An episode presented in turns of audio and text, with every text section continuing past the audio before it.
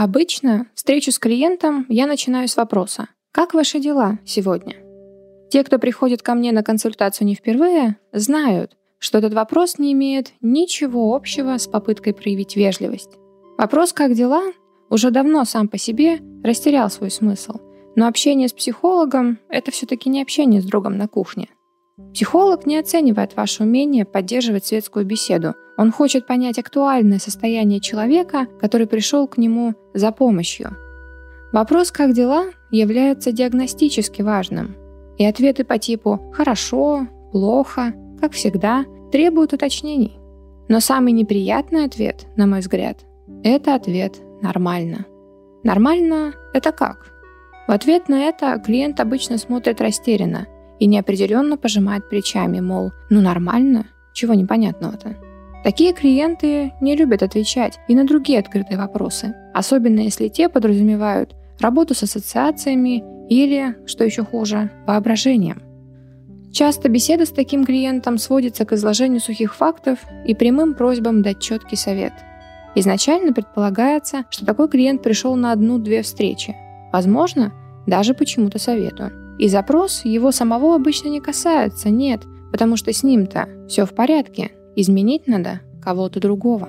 «Сделайте так», — говорит бабушка первоклассника, «чтобы он начал хорошо учиться».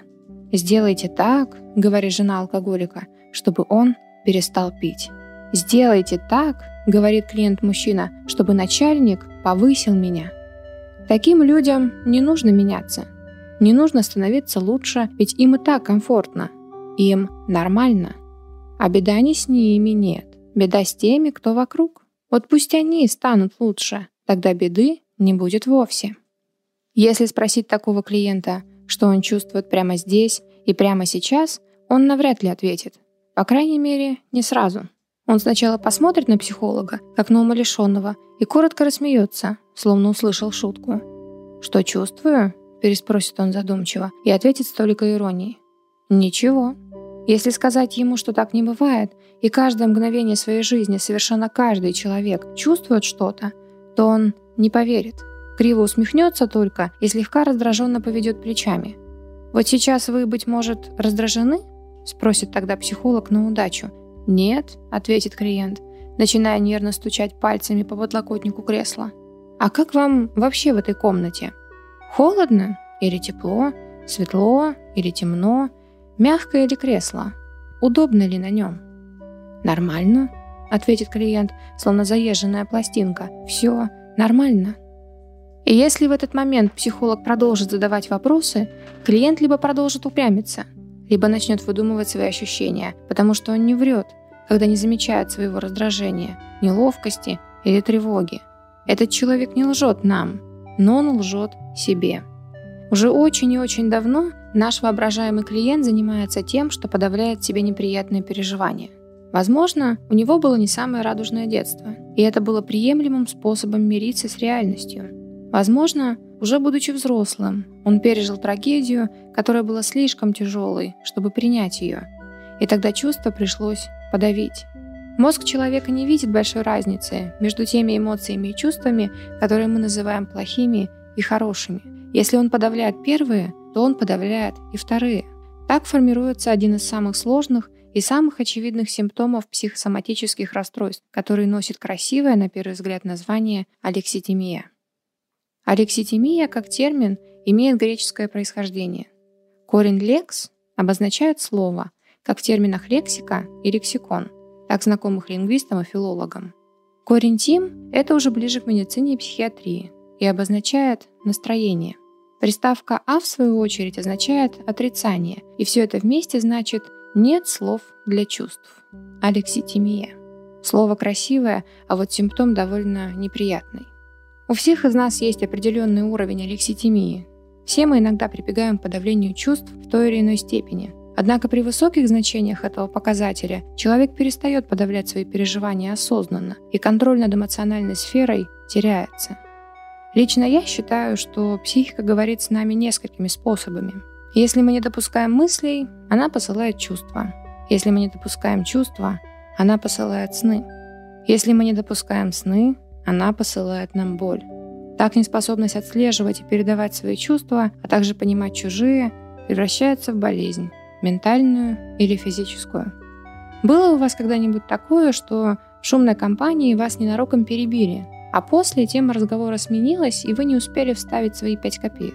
Замечали ли вы, как невысказанная фраза мучает вас какое-то время, застревая комом в горле, пульсируя в висках, а потом, не найдя выхода, окончательно застревает где-то по центру лба или затылка, чтобы еще пару часов мешать жить головной болью. А теперь представьте, что вы человек робкий и стеснительный, и такие ситуации происходят с вами чаще, чем с другими. Со временем боль может стать постоянной, превратиться в мигрень, скачки давления, в тахикардию, повышенную потливость, судороги в мышцах и другие симптомы, которые будут настолько разрозненными, что бедный врач придумает поставить вам только избитую и уже совершенно немодную вегетососудистую дистонию. Пропишет вам глицин и пару выходных, пока однажды симптомы не станут чем-то посерьезнее, например, инфарктом или инсультом. Но ведь это потом, а пока что все нормально, верно? Зачем нам чувства, в конце концов? Ведь все можно решить рационально. Собрать данные, проанализировать и вуаля, решение найдено. Стоит лишь пораскинуть мозгами. Но эволюция не оставила бы нам чувства, не развивала бы их нас, не делала бы их такими сложными, какие они есть сейчас, если бы это не было важно. Основных эмоций, из которых состоят все сложные чувства, не так уж много, всего 4 или 5. Зачем, скажем, появилась злость? чтобы быть сильнее, когда нужно защищать племя от другого племени или забить мамонта и накормить семью? Зачем появился страх? Чтобы быть быстрее, когда нужно убежать от более сильного врага или спрятаться от стаи хищников? Зачем появилась радость? Чтобы запомнить, как сытно было, когда принес в пещеру мясо мамонта, и как тепло было, когда придумал разводить огонь. Зачем появилась грусть? чтобы запомнить, как голодно было, когда большую часть племени перебили, и охотников стало меньше, и как холодно было, когда кто-то забыл принести хворост, и огонь погас. В нашей современной жизни чувства играют куда более сложную, но не менее важную роль. Роль в адаптации, в принятии верных решений, оценке событий, мест и людей – мы не в состоянии без чувства и эмоций видеть полную картину, о каком верном решении может идти речь. Вы видели людей без чувств и эмоций? Или тех, кто не способен их понимать и передавать? Такие люди имеют психиатрические диагнозы, часто связанные с расстройствами личности, с аутистическим спектром, шизоидными чертами. Они не могут адаптироваться в мире, или им нужна для этого помощь. Адаптация человека в обществе происходит с помощью важного инструмента – интеллекта. Но умение решать логические задачки, оцениваемые в баллах IQ, это всего лишь часть интеллекта, один из многих его компонентов.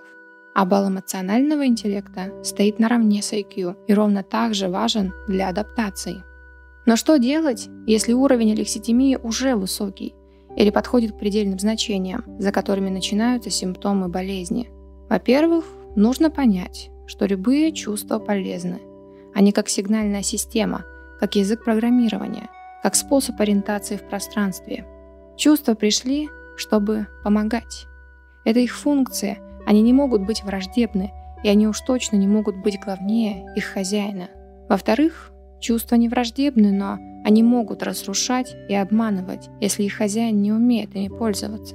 Чтобы научиться, нужно чаще спрашивать себя – что я чувствую здесь и сейчас? Мне холодно или тепло? Я голоден? Я устал? Чувства начинаются с простого, с физиологических ощущений в организме. Не стоит игнорировать лишний раз, как желудок ноет или как сильно хочется пить, чтобы доделать работу или чтобы успеть на автобус. Подавление потребностей социально одобряемо в нашем обществе и очень легко становится плохой привычкой. В-третьих, Чувства, даже самые неприятные и самые негативные, можно выражать конструктивно. Можно не бросить вазу в стену, а сказать четко и прямо «Я зол на тебя, как дьявол». И это будет равнозначно по силе высказывания. Но второй вариант предполагает диалог. А где есть диалог, там обычно есть надежда на примирение. Но здесь имеется важный нюанс. Высказывание своих чувств должно начинаться с «я» и его производных, потому что «я зол на тебя» и ты меня бесишь. звучат совершенно по-разному. Первое про того, кто говорит, а про себя мы можем говорить что угодно, а второе про собеседника, да еще и в обвиняющем тоне. Как известно, от обвинения до драки всего лишь один шаг в сторону вазы. Ну а в заключение я бы хотела все-таки спросить вас, а как ваши дела сегодня? Ненормально? Надеюсь.